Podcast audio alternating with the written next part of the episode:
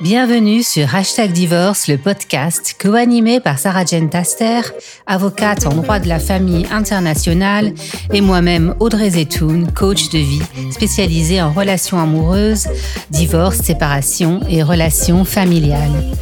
Le podcast traite des challenges liés à la séparation, au divorce, mais aussi du couple, de la vie amoureuse, de la coparentalité et de tous les sujets qui s'y rattachent. On discute de questions légales, mais aussi de bien-être. Tout au long des podcasts, nous partageons avec vous nos expériences professionnelles et personnelles et avec l'aide de nos invités, nous vous donnerons des pistes de réflexion et des informations pratiques pour avancer dans votre vie. Pour nous contacter, allez dans les notes du podcast où vous trouverez aussi toutes nos actualités. Revenons au sujet d'aujourd'hui.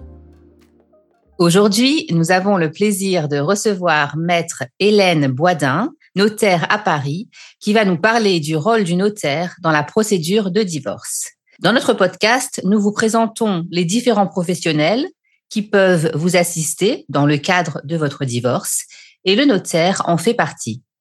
On a parfois du mal à comprendre, moi la première, pourquoi on doit faire appel à un notaire quand on divorce notre avocat nous coûte déjà assez cher. Pourquoi avoir un professionnel de plus, surtout lorsqu'on divorce à l'étranger? L'importance de cet épisode, Hélène va nous éclairer sur le sujet et vous allez vite comprendre que le recours à un notaire dans la procédure de divorce n'est pas un caprice des avocats, mais l'essentiel, euh, c'est essentiel et surtout souvent une exigence légale, surtout en présence de biens immobiliers. Alors cet épisode est euh, également un exemple pour illustrer l'importance de la collaboration entre avocats et notaires et surtout de vous montrer que les notaires sont très accessibles. Alors, vous allez le voir d'ailleurs avec Hélène Boisdin. Bonjour Hélène, c'est un plaisir euh, de t'avoir aujourd'hui sur notre podcast. Je te remercie euh, d'avoir accepté notre invitation. Peux-tu te présenter en quelques mots et nous parler de ton étude? Bonjour Audrey, bonjour Sarah Jane et merci beaucoup pour cette invitation. Et euh, effectivement, moi je suis Hélène Boisdin, je suis notaire à Paris. J'ai créé mon étude en janvier 2018. Alors j'ai profité de la loi euh, pour la croissance, l'activité et l'égalité des chances économiques et j'ai donc pu m'installer seule sans avoir à racheter une charge. Et en contrepartie, je suis partie de zéro, hein, sans local, sans client, sans collaborateur, donc un, un beau challenge. L'étude est spécialisée en droit patrimonial de la famille et elle s'est rapidement développée euh, grâce à ces matières au début. Et là, maintenant, ça fait cinq ans hein, que j'ai ouvert. Euh, l'office compte une douzaine de personnes et peut accompagner les clients, qu'ils soient particuliers ou chefs d'entreprise, dans toutes les étapes de leur vie. L'idée, c'est d'envisager les problématiques des clients dans leur ensemble et non pas acte par acte. C'est vraiment d'avoir une vision globale qui permette un suivi personnalisé de chacun en fonction de ses besoins présents et futurs. Par exemple, à l'occasion d'un achat en couple, euh, c'est le moment de faire un audit de la situation matrimoniale. Comment acheter à deux, dans quelle proportion, comment se protéger l'un l'autre en cas de séparation, en cas de décès. À l'occasion d'un divorce également, j'envisage l'avenir avec les questions relatives à la vente de l'ancien domicile conjugal ou l'achat d'un nouveau bien pour se reloger. Alors, tout ça est très intéressant. Ça nous montre d'une part que, comme d'habitude, on a avec nous une entrepreneuse qui a euh, très bien réussi en cinq ans à développer son activité. Euh, bravo Hélène, euh, franchement c'est vraiment euh, super ce que tu as réussi à faire en, en, cinq ans, en partant de rien surtout. Et, et, ça, on aime bien promouvoir des entrepreneuses comme comme toi. et surtout, voilà, tu as bien présenté déjà le, le, rôle du notaire, parce que justement, on ne sait pas toujours ce que fait un notaire. un notaire, ça fait peur, mais là, tu as bien, surtout pour nos auditeurs qui sont pour la plupart à l'étranger, Mhm. Euh, ça montre clairement en quoi tu peux les aider, même s'ils sont à l'étranger. Donc, pour ce qui concerne notre le sujet de, de, de, ce jour, donc tu as un rôle à jouer en tant que notaire dans la procédure de divorce, et ce que ce soit en France, parce qu'on va aussi parler des divorces en France, que lorsque euh, les personnes qui veulent divorcer sont à l'étranger. Mhm. Alors, est-ce que dans un premier temps, tu peux nous parler du rôle du notaire en France? Dans la procédure de divorce, Oui. oui, oui, Quand le quand le divorce se passe en France, euh, on peut intervenir euh, soit dans le cadre d'un divorce par consentement mutuel, soit dans le cadre d'un divorce euh, contentieux ou semi-contentieux. quand on est dans un divorce par consentement mutuel, euh, bah, le notaire a toute sa place parce que traditionnellement, le notaire a vraiment une casquette de l'homme de l'amiable. On a euh, des compétences en matière de liquidation de régime matrimonial et notre position euh, neutre nous permet souvent de favoriser les accords. Et lorsqu'on est formé à la médiation, et on est nombreux à l'être, on peut aussi parfois prendre ce rôle hein, de médiateur. Dans le divorce par consentement mutuel, le notaire peut rédiger un acte liquidatif et son intervention est d'ailleurs obligatoire s'il y a un bien immobilier en France. L'acte liquidatif sera alors une annexe de la convention de divorce des avocats. Parce que dans un divorce amiable, le jugement de divorce aujourd'hui, il est remplacé par une convention par acte d'avocat qui sera ensuite déposée chez le notaire qui se contentera alors de l'enregistrer. Mais attention, parce que le divorce par consentement mutuel français tel qu'on le connaît aujourd'hui n'est pas reconnu encore dans tous les pays. Dans certains États, l'absence du jugement de divorce, qui est aujourd'hui remplacé, on l'a vu, par la convention d'avocats, peut poser problème pour retranscrire le divorce sur les actes d'état civil à l'étranger ou alors pour faire appliquer le divorce devant les juridictions locales lorsqu'il y a un problème d'exécution. Donc, il faudra bien se renseigner au préalable avant d'utiliser en France le divorce par consentement mutuel notamment pour l'exécution ou la transcription en dehors de l'Union européenne. Est-ce que, est-ce que je peux juste interrompre euh, un instant, juste pour que tu reviennes sur la notion d'état liquidatif? Est-ce que tu peux expliquer en quelques mots, si c'est possible, ce que c'est qu'un état liquidatif? Alors, l'état liquidatif, c'est l'acte qui va permettre de régler le régime matrimonial des époux. C'est l'acte dans lequel on va tout prévoir, c'est-à-dire le partage des biens, le règlement de qui doit quoi à l'autre, c'est-à-dire les créances entre époux. Éventuellement, quand on est en communauté, ça peut s'appeler des récompenses lorsque l'un des époux a utilisé des fonds euh, qu'on appelle propres, c'est-à-dire qui viennent de succession ou d'avant le mariage, pour mettre dans le pot commun, etc. Et donc tout ça, ça fait partie du règlement du régime matrimonial. Et ce règlement, qui doit donc euh, intégrer tous les calculs entre les époux pour qu'il n'y ait plus rien à voir après, eh bien ça rentre dans un acte liquidatif. On va liquider, on va régler le régime matrimonial des époux. Merci pour cette précision. Alors ça, c'est euh, lorsque on est dans un divorce par consentement mutuel, euh, on va dire traditionnel. Lorsqu'il y a un bien immobilier à l'étranger, faut faire attention parce que en France, on doit inclure euh, quand on est dans un divorce par consentement mutuel français les biens aussi à l'étranger puisque ça fait partie de l'accord global et ça fait partie des, masses de calcul. Hein. Si le bien, il y en a un qui garde le bien à l'étranger, l'autre le bien français, bah, il faut évidemment qu'on mette tout ça dans le même pot pour faire les calculs. Donc, on va payer des taxes dessus. En revanche, la compétence du notaire français, elle n'est que nationale. Donc, on ne pourra pas, nous, notaires français, faire les formalités à l'étranger. Ça veut dire qu'il faudra saisir une autorité locale pour procéder aux formalités de publicité foncière. Et ça pourra être un lawyer, un notaire ou les services du cadastre, hein, selon le pays dans lequel on est. Mais ça, ce seront aux époux de faire les formalités dans un deuxième temps et avec éventuellement des frais supplémentaires. Donc ça, c'est important parce que justement, quand on doit passer, quand on transfère la propriété d'un époux à l'autre, c'est pour, par exemple, faire indiquer sur le titre de propriété, enlever un des noms, par exemple, et qu'il n'y ait plus qu'un seul nom, euh, celui auquel appartient désormais le bien. Exactement. Et chaque État a ses propres règles de, transcription sur le cadastre. Alors nous, en France, on a un, cadastre extrêmement euh, précis, extrêmement fiable. Euh, il y a des pays où euh, il faut passer par un lawyer, mais il n'y a pas vraiment de référence du cadastre. Il y a des pays où c'est un peu une autorité parfois pas toujours très viable. Mais en tout cas, chaque pays a sa particularité et a son service du cadastre à sa manière.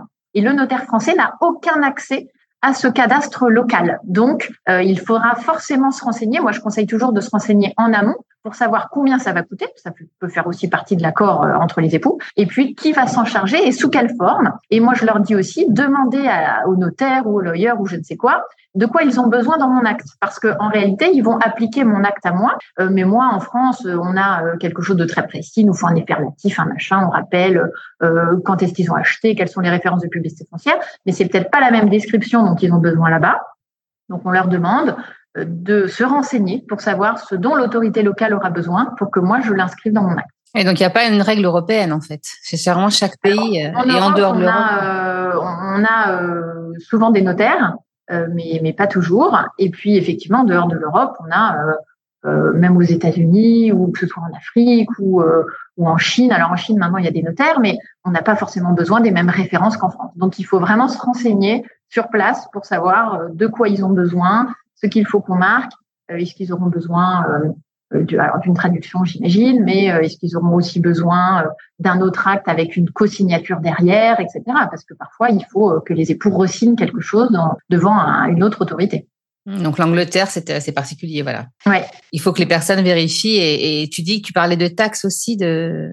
Eh bien, ça peut effectivement coûter parce que nous, en France, on va payer notre droit de partage, puisque dès lors qu'on inclut un bien, qu'il soit français ou pas, on va payer du droit dessus. Mais euh, localement, euh, j'ai eu l'exemple la semaine dernière d'un bien en Italie, bah, les époux ont repayé 4000 euros en Italie pour transcrire euh, ce qui avait été décidé en France, ne serait-ce que voilà, pour changer le nom sur le titre de propriété local, sur le cadastre local, ils ont dû repayer des frais sur place. Et selon les pays, ça peut être plus ou moins cher.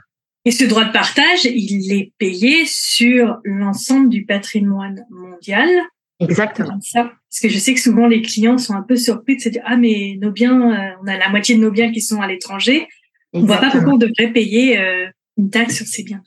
C'est vrai, et c'est le problème, et c'est dans ce qu'on parlait tout à l'heure, dans ce qu'on disait sur la liquidation du régime matrimonial. C'est-à-dire que l'État liquidatif inclut l'ensemble du patrimoine, qu'il soit en France ou à l'étranger, parce qu'en réalité, on va raisonner d'une manière civile. On va pas raisonner pays par pays, on va vraiment raisonner sur le patrimoine, cette masse que l'on va devoir partager. Et si on est en communauté, pour prendre quelque chose de classique, bien que les biens soient en France, en Angleterre, à Singapour, à Hong Kong euh, ou n'importe, en réalité, on a un ensemble de patrimoine commun qu'il va falloir partager. Et dès lors qu'il est intégré dans notre masse commune qui apparaît au fisc français, bah, le fisc français va prendre du droit de partage sur l'ensemble de cette masse ce qui n'empêchera pas de repayer derrière des taxes locales pour que le transfert de propriété soit bien fait sur le cadastre. D'où la difficulté et, parfois le surcoût qu'il faut donc anticiper en amont pour pas avoir de mauvaise surprise.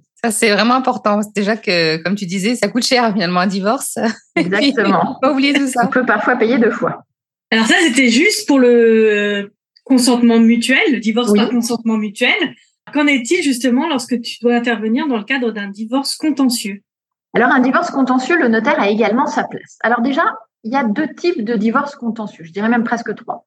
Il y a le divorce vraiment semi-contentieux, euh, voire pas contentieux du tout, mais euh, lorsqu'il y a un élément d'extranéité, on a vu tout à l'heure que ce n'était pas forcément évident de faire transcrire ou exécuter une décision française à l'étranger lorsqu'on est en divorce par consentement mutuel. Donc, de nombreux euh, époux se tournent vers un divorce qui est contentieux sur le papier pour faire homologuer finalement un accord euh, sous forme de conclusion concordante, mais pour avoir une décision judiciaire. Alors, c'est un petit peu plus long, mais ça leur permet d'avoir un divorce avec un jugement euh, de divorce qui, lui, sera reconnu à l'étranger. Donc, c'est ce que j'appellerais le semi-contentieux.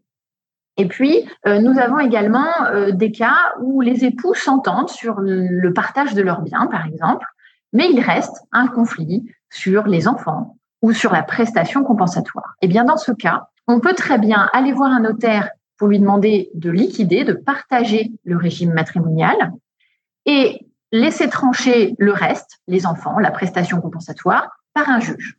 Et dans ce cas-là, le notaire peut donc intervenir pour rédiger un état liquidatif sous la condition du divorce, et ensuite le juge tranchera le reste. Est-ce que, les, excuse-moi, est-ce que les parties se mettent d'accord, peuvent venir te voir en disant nous sommes tous les deux d'accord, euh, est-ce que vous pouvez nous faire un état liquidatif par exemple, ou est-ce que c'est le juge qui va euh, désigner?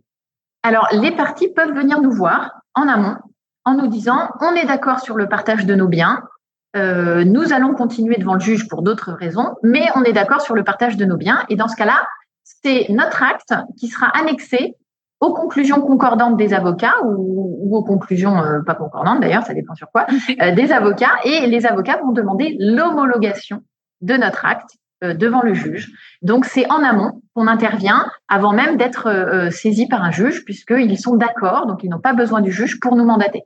En revanche, effectivement, quand ils ne s'entendent pas, là, c'est justement le cas où on est désigné par un juge et non plus par un époux, c'est lorsqu'ils ne s'entendent pas sur la liquidation du régime matrimonial. Donc là, ils vont pas nous voir spontanément, c'est le juge qui peut désigner un notaire. Dans ce cas-là, on aura une casquette d'expert, sort de notre rôle amiable et on va remplir notre mission d'expertise judiciaire désignée par le juge. Et l'idée, ce sera de rendre un rapport d'expertise à l'aune des éléments que le notaire pourra recueillir des parties. Et dans ce rapport, le notaire donnera son avis sur la liquidation du régime matrimonial ou encore sur la prestation compensatoire. On peut avoir deux missions. Et finalement, c'est le juge qui tranchera, mais sur la base de ce rapport et de ce travail en amont qu'aura fait le notaire. Un travail très important. C'est vrai que je, n'avais pas du tout conscience euh, que les notaires faisaient ce, travail d'expertise en fait sur les biens en fait du couple. C'est vraiment exactement. On va on va aider le juge qui lui n'aura pas le temps euh, bah, à faire cette euh, cette mission voilà de travail liquidatif, de, de calcul des comptes, de calcul des droits de chacun pour présenter au juge un rapport qui prendra plusieurs mois hein, généralement parce qu'on est nommé pour les, dossiers souvent euh, à la fois conflictuels mais aussi compliqués euh, avec un, un, actif important ou, ou, de nombreuses créances ou récompenses entre les époux. Donc on fait tout ce travail préparatoire pour que le juge puisse plus facilement trancher. C'est vrai qu'on conseille, même dans les cas où les, les parties ne s'entendent pas, on essaie de leur dire qu'il vaut mieux s'entendre sur le notaire pour que mmh. les choses avancent plus vite parce que si on doit attendre que le notaire nomme un expert notaire, ça prend déjà beaucoup plus de temps pour euh, pour pour, nommer le, notaire et ensuite il y a encore beaucoup de travail derrière. Exactement. Vraiment, c'est c'est très enrichissant de comprendre euh, le rôle du notaire, l'intervention du notaire, non seulement ce que tu fais, mais aussi que qu'elle est obligatoire finalement dans la procédure de divorce. Donc c'est vraiment important de le souligner. On pourrait aborder maintenant les divorces à l'étranger, ce qui concerne pas mal de, nos auditeurs. Euh, que peux-tu nous dire à ce sujet? Alors exactement, on peut aussi avoir donc euh, là on a envisagé la procédure du divorce en France, on peut aussi avoir une procédure de divorce qui a eu lieu ou qui a lieu à l'étranger. Et là l'intervention du notaire peut quand même être nécessaire lorsqu'il y a un bien immobilier sur le territoire français. En fait, ce qu'il faut savoir, c'est que les notaires ont ce qu'on appelle un monopole concernant la publicité foncière. C'est-à-dire que pour transférer la propriété d'un bien immobilier en France, il faut nécessairement passer par un notaire, même si le jugement à l'étranger prévoit déjà le sort du bien. C'est ça qui est parfois compliqué à comprendre. Donc le notaire devra intervenir pour appliquer le transfert de propriété du bien qui a été décidé dans un jugement étranger. Il pourra, s'agir d'un acte de partage si le bien appartenait aux deux époux et qu'il est attribué à un seul, ou d'un acte de transfert de propriété d'un ex-époux à l'autre si le bien est cédé dans le cadre d'une prestations compensatoires, par exemple. C'est ça que les, clients ont du mal à comprendre souvent, c'est que l'intervention du notaire va être indispensable pour pouvoir procéder soit au partage, soit au transfert de propriété. Ça peut pas se faire autrement. Exactement. En France, pour toucher à la publicité foncière au titre de propriété d'un bien, l'intervention du notaire est obligatoire. Donc même si tout a été prévu à l'étranger, dans un jugement ou chez un autre notaire ou un lawyer ou peu importe, hein, l'autorité locale, eh bien, l'intervention du notaire en France sera obligatoire pour acter ce transfert de propriété qui a été décidé à l'étranger et pour le euh, l'inscrire hein, sur les titres de publicité foncière français. Et moi, j'ai aussi également des cas pour revenir à, à ce que tu au rôle du notaire en France où euh, le juge à l'étranger va demander un acte euh, liquidatif français puisque euh, des biens, enfin, il y, aura des biens en France et par exemple à Hong Kong, là où je travaille euh, mm-hmm. essentiellement. Et justement, le pour pouvoir prendre une décision, le juge va demander que, que, que, le notaire français fasse un acte liquidatif également. Est-ce que est-ce que ça oui, ça peut arriver. Ça peut arriver lorsque euh, le régime matrimonial des époux est le régime français, par exemple, et que le juge étranger a besoin euh, d'avoir un avis sur la liquidation du régime matrimonial français. Parce que selon les règles de droit international privé, on peut divorcer dans un État tout en appliquant les règles de liquidation du régime matrimonial, c'est-à-dire de calcul des droits des parties, qui sont d'un autre pays. C'est ça un peu la difficulté, c'est-à-dire qu'un juge étranger peut avoir à appliquer le droit français pour liquider le régime matrimonial des époux. Et alors déjà que nous, en France, euh, on galère parfois un petit peu pour liquider le régime matrimonial avec la jurisprudence, euh, les cas d'exception et les, les, les fluctuations euh, d'évolution de jurisprudence, etc. Euh, ben évidemment qu'on on comprend bien qu'un juge étranger peut avoir lui aussi bien plus de difficultés pour liquider ce régime et peut donc être amené à interroger un notaire pour avoir son avis sur la liquidation du régime matrimonial. Tout à fait. Et comme toi, par exemple, tu peux être amené à appliquer des règles d'un pays étranger pour liquider un régime. Euh, Exactement, que ce soit le juge ou le notaire français, on doit appliquer euh, la loi euh, du régime, enfin, la, le, que ce soit un juge ou un notaire français, on doit appliquer la loi de l'État du, du régime matrimonial des époux pour liquider le régime. Donc, il peut nous arriver de d'avoir des époux qui sont français, mais qui ont vécu, par exemple, un premier domicile euh, bien à Hong Kong, prenons cela. Et donc, on va appliquer le droit local pour liquider le régime matrimonial des Français, euh, qui sont pourtant euh, aujourd'hui devant moi pour le divorce, hein, mais je dois l'appliquer parce que c'était la loi applicable à leur régime matrimonial. Donc, ce n'est pas toujours évident. On prend des certificats de coutume, on interroge des, autorités locales euh, pour essayer de comprendre comment liquider ce régime matrimonial. Et c'est le même travail que doit faire un juge s'il est saisi en France dans un divorce contentieux, peut être amené à liquider selon un droit étranger. C'est vraiment complexe parce qu'il faut qu'il y ait une communication entre vous. Pas facile en tout cas à, mener comme euh, expertise entre plusieurs pays, effectivement. Voilà, un bon réseau. Non, mais en plus, dans les cas, dans les, les, les divorces euh, en contexte international, c'est un cas sur deux et justement, il faut jongler entre, entre tout ça. Malheureusement, c'est jamais très, très mm, simple. Mm, mm. c'est mieux si on se met d'accord, comme on le disait. Mais... Exactement. Et, c'est vrai que le, le, fait de connaître les règles permet aussi parfois de se mettre d'accord pour expliquer aux gens que ça peut être très complexe de passer d'une loi à l'autre parce que on peut aussi avoir euh, dans un même dossier plusieurs lois successives applicables. Ça, ce sont les joies de la Convention de La Haye euh, de 78, euh, où on peut avoir un premier domicile dans tel pays, donc on a la loi, je n'importe quoi, anglaise qui va s'appliquer pendant cinq ans. Puis les époux sont venus vivre en France, ils sont tous les deux français, donc bim, mutabilité automatique, euh, retour sur le territoire national, donc je change pour la loi française qui est une loi de communauté, alors que j'étais plutôt en séparation de biens sous le régime anglais. Et puis, euh, finalement, les époux retournent vivre à l'étranger dans un autre pays. Et au-delà de dix ans sur le même euh, pays étranger, eh bien, ils vont de nouveau changer de loi applicable. Donc, on peut avoir trois lois successives, par exemple, dans un même dossier, avec trois régimes matrimoniaux différents qu'on va séquencer, qu'on va devoir liquider successivement. Et là, ça peut devenir effectivement très compliqué. Là, c'est un très bon exemple pour montrer pourquoi le rôle du notaire est indispensable dans une procédure de divorce. J'allais justement le dire. ça, c'est vraiment. Euh, merci beaucoup.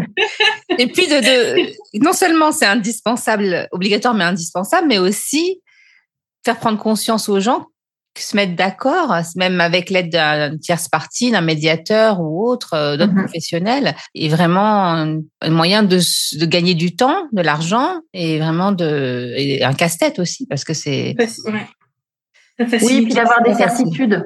Parce que quand on se met d'accord, on sait à quoi euh, ben on, va faire, enfin sur quelle concession on va on va jouer, etc. Alors que euh, lorsqu'on est en contentieux, surtout quand il y a plusieurs lois applicables, il y a un aléa qui est encore plus grand. Donc, euh, c'est important d'être éclairé pour savoir sur quelle base on doit négocier ou on peut négocier, puisqu'il faut, il faut avoir une idée de ses droits pour bien négocier. Il faut être bien sûr euh, éclairé sur ce à quoi on pourrait prétendre euh, si on allait au tribunal. Mais il faut toujours avoir en tête cet aléa judiciaire qu'on peut avoir. Et c'est vrai qu'il est encore plus grand quand il y a un élément d'extranéité. Parce que euh, le juge français, aussi compétent qu'il soit, ou euh, le notaire français, il y aura forcément des subtilités du droit local qu'il ne pourra pas avoir et qui seront donc soumis à une espèce d'aléa euh, qui peut être bon ou mauvais pour les clients. Le fait de se mettre d'accord bah, permet de supprimer cet aléa et de d'éviter des, des, années de procédure et puis des appels, etc. à n'en plus finir. Merci Hélène euh, de nous avoir expliqué si clairement en fait voilà le, rôle du notaire. On a peut-être une euh, question aussi sur les frais de notaire. Est-ce que c'est aussi un point euh, que tu pourrais nous où tu pourrais nous éclairer? Exactement, les fameux frais de notaire qui regroupent en fait les évoluements hein, du notaire, c'est-à-dire la rémunération du notaire bien sûr, mais surtout toutes les taxes, les impôts, les frais de formalité, de publicité foncière. Tout cela va être collecté par le notaire, hein, par un seul virement, donc que ce soit pour une vente ou pour un divorce ou une donation d'ailleurs, euh, ou une succession, le notaire va recevoir un seul virement et ensuite il va dispatcher les différentes taxes, les différents impôts aux services euh, compétents. L'idée, c'est que on va effectivement, dans un divorce, payer des taxes de partage, des taxes de publicité foncière lors de la signature de l'acte. Et ça, ça peut engendrer un coût qui est pas du tout négligeable et qu'il faut prendre en compte dans le cadre de l'accord global. Moi, j'ai déjà vu beaucoup d'accords tomber à l'eau à cause d'une mauvaise négociation des frais d'acte qui n'avaient pas été envisagés ou qui avaient été sous-évalués.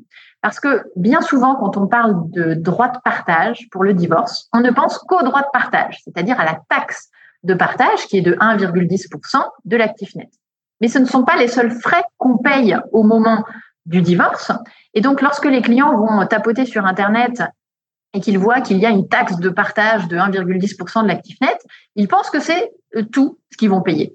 Et donc, grosse surprise, mauvaise surprise, on a le mauvais rôle. Quand le notaire annonce la douloureuse, eh bien, euh, quand on annonce qu'il y a 10, 20 ou 40 000 euros de plus que prévu, j'en sais rien, ça dépend du dossier, eh bien, ça peut mettre l'accord complètement à plat parce qu'ils avaient déjà monté un financement dans leur esprit sur telle et telle base. Et donc, il faut avoir en tête que pour avoir une idée précise des frais, il vaut mieux demander un devis le plus tôt possible. Ces frais dépendront du montant de l'actif. Certains frais seront sur l'actif brut, c'est-à-dire tout le patrimoine, sans parler du passif, et certains frais seront sur l'actif net, c'est-à-dire l'actif déduction faite du passif certaines taxes, certains impôts, il y a de la TVA, il y a des émoluments du notaire, il y a de la formalité de publicité foncière, etc. Tout cela doit être pris en compte dans le cadre de l'accord. Et plus tôt on est au courant de ces frais, mieux on peut anticiper un accord. Et puis, euh, ce qui peut être euh, les frais dans un pays n'est pas forcément la même chose en France. Et donc, c'est pas parce qu'on vous a fait un devis à l'étranger euh, de, de 5 000 euros que ce sera le même montant en France. Ça peut être plus, ça peut être moins. Donc, vraiment, c'est ce qu'on disait tout à l'heure, bien se renseigner euh, état par état sur les différentes taxes à payer. Si l'acte liquidatif est signé en France, on aura des frais sur l'ensemble du patrimoine. S'il n'y a que le transfert du bien de propriété en France, eh bien, il faut voir au cas par cas et, faire faire un devis. Et donc, bien se renseigner, c'est vraiment la clé en fait de vraiment connaître euh, tous les tenants aboutissants de la procédure en fait euh, et que chaque personne euh, impliquée en fait quel est son rôle et les coûts pour pour chaque chacun des acteurs. Parce que les coûts ont vraiment un, un impact sur justement l'accord que les époux auquel les époux vont parvenir. Si si on a mal pris en compte les les charges mmh. ça peut comme tu dis ça peut faire tomber un accord. Exactement, il faut pas négliger ces coûts parce que dans le cadre de concessions réciproques qu'on peut se faire, parfois on allait au bout de la négociation, on allait au bout de ce qu'on peut lâcher.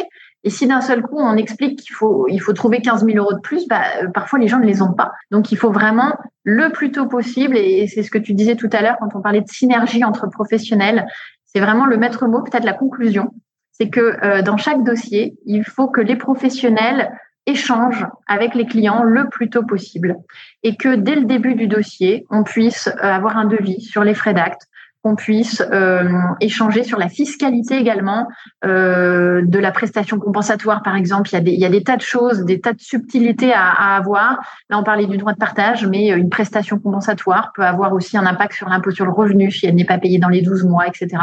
Donc tout ça peut avoir des conséquences qui peuvent être désastreuses si on les voit trop tard. Parce qu'on peut négocier un accord qui, sur le papier, a l'air très équilibré et très satisfaisant pour les deux. Mais finalement, quand on ajoute ça quand on ajoute à ça une, fiscalité qui peut être rédhibitoire, eh bien, bah voilà, on en revient à ce qu'on disait tout à l'heure, ça peut faire tomber l'accord parce que on n'est on pas préparé à cette fiscalité qui, qui peut être très lourde. Merci beaucoup Hélène pour toutes ces explications. Je pense que les auditeurs euh, euh, vont avoir une idée plus précise euh, du rôle du notaire et surtout de les rassurer et de les informer voilà sur toutes euh, les choses à, penser, à demander et, et, être bien informé en fait euh, sur sur les coûts et, et les rôles euh, de chaque acteur et puis de bien communiquer aussi euh, entre eux, ce qui est vraiment important mmh. également. Donc on comprend vraiment pourquoi le rôle du notaire est indispensable et surtout même à l'étranger pour toutes les mmh. personnes qui divorcent à l'étranger. C'est vraiment, un épisode très utile aujourd'hui. Merci beaucoup. Avec plaisir. Merci Hélène. Merci. Merci à vous. Merci. Merci à tous pour votre écoute. Je vous invite à liker, partager et commenter le podcast. Il est important pour nous d'avoir votre soutien. Si vous souhaitez en savoir plus sur ce que nous faisons en dehors de ce podcast, visitez nos sites internet et allez voir les notes du podcast pour découvrir toute notre actualité. Je salue tout le monde et je vous dis à très bientôt pour un nouvel épisode.